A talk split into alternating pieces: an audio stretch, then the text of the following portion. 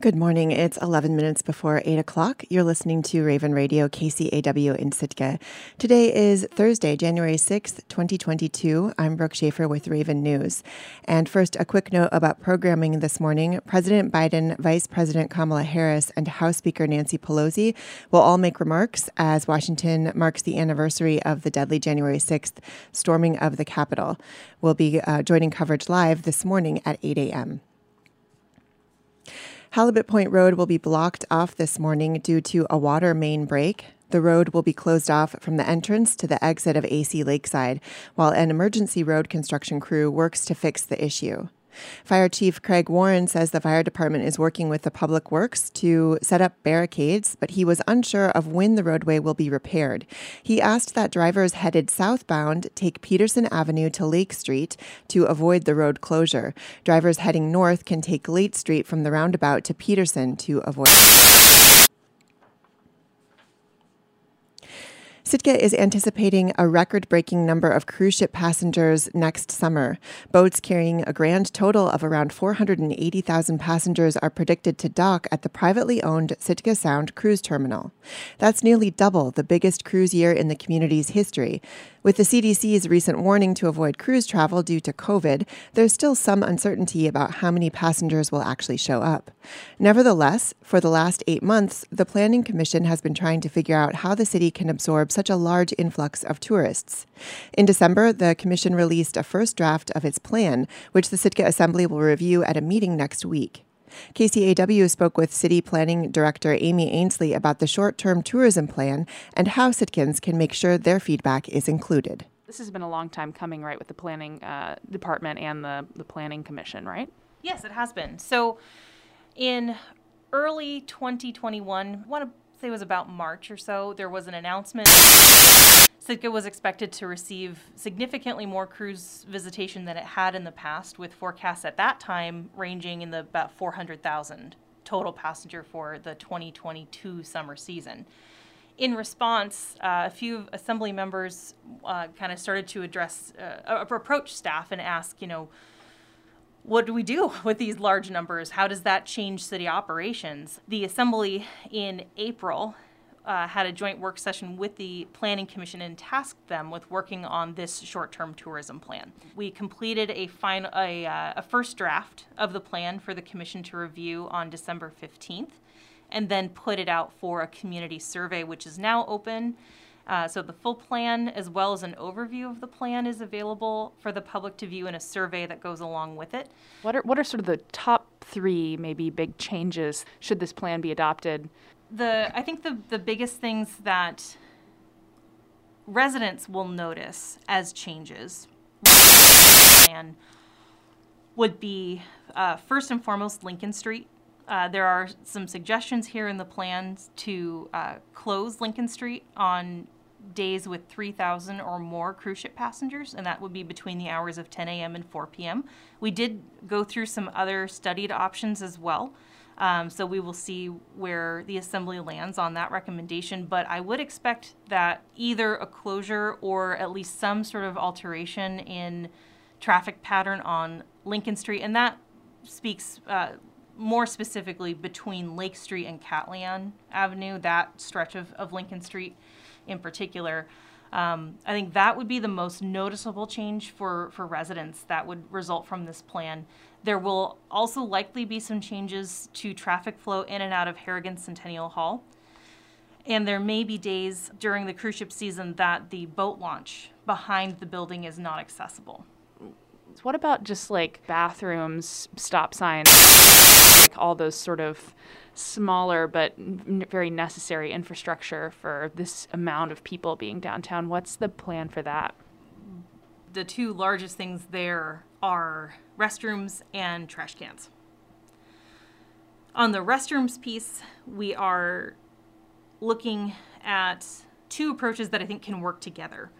The I think the most important one that we can try to do is to make use of existing bathrooms. So if there are those in the downtown area who have bathrooms who would be willing to make their bathrooms available to cruise passengers, or the public, you know, can we offer some sort of incentive or, you know, a grant program or something like that that would help pay for expenses or supplies or, you know, the cost of time cleaning and that sort of thing.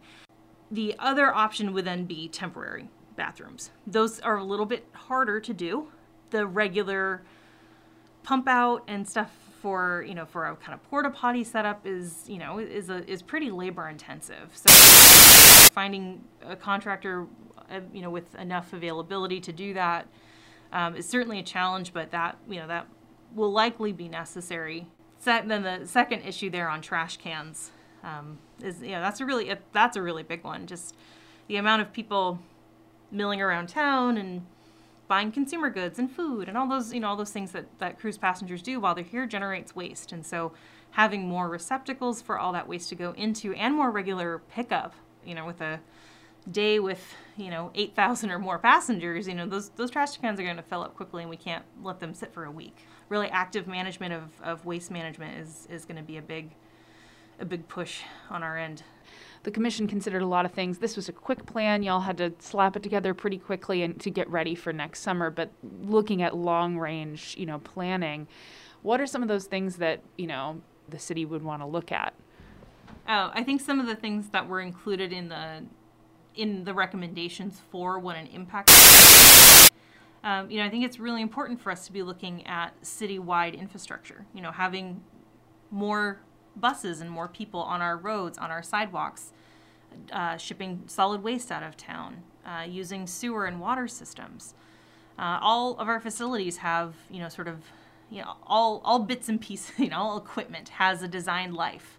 And the more you use those things, the faster they wear and tear. So I think it's really important for us in the future to have a better sense of, you know, what the both the benefits and the impacts of cruise visitation are and to, to you know as much as possible to try and make sure that we're able to um, you know reap the benefits of the industry and compensate for those impacts at the same time that was KCAW reporter Catherine Rose speaking with City Planning Director Amy Ainslie about the short term tourism plan and survey. The deadline to complete the survey is Sunday, January 9th. You can find a link to the survey on our website at kcaw.org, along of this interview. And one quick note about our first story of the morning our local water leak. Additionally, according to a press release, water will be shut off for businesses in the nearby area, and Blatchley Middle School has canceled classes for students today. Winter weather is in full effect across Alaska and an unusually high snow accumulation is testing southeast. Usually, some snow melts between storms, but as KTOO's Claire Stremple reports, that's not happening this winter. Long icicles dangle under a block of snow piled on top of Stan Savlin's home in Juneau's Lemon Creek neighborhood. Savlin and his son knocked a piano sized chunk of snow and ice off his roof with a steel bar this week. At least 500 pounds. He says warming from the attic created an ice dam that blocked the snow from sliding off his metal roof. He estimates more than three feet of ice and snow teetered above his fuel tank.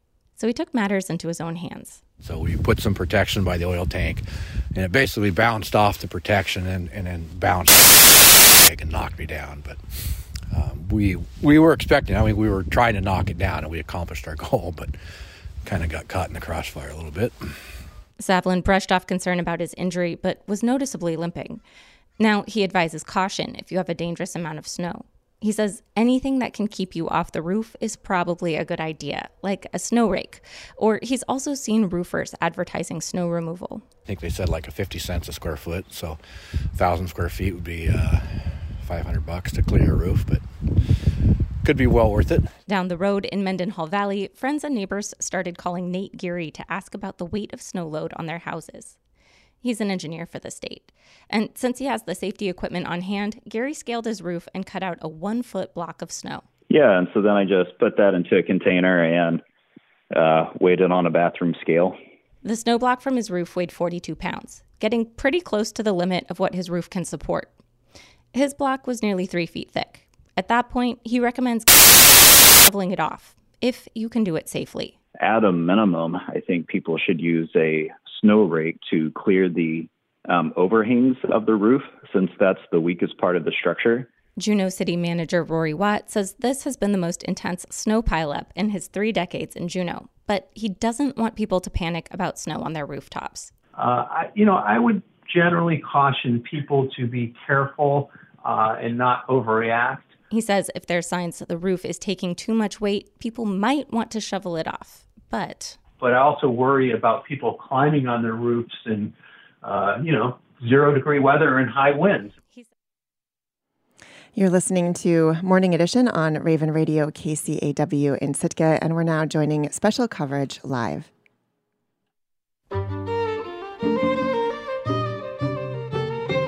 This is live special coverage from NPR News. I'm Scott Tong. In just a moment, we're going to take you to a special session on the floor of the U.S. House of Representatives, marking the one year anniversary of the January 6th attack. I'm Peter O'Dowd. It was a year ago today that insurrectionists stormed that very building and tried to stop the certification of the 2020 election, declaring Joe Biden the winner. Police and rioters who supported Donald Trump violently clashed, leaving five people dead and many more injured. Lawmakers will mark that today with a moment of silence. The House Speaker Nancy Pelosi, the California Democrat, will bring this special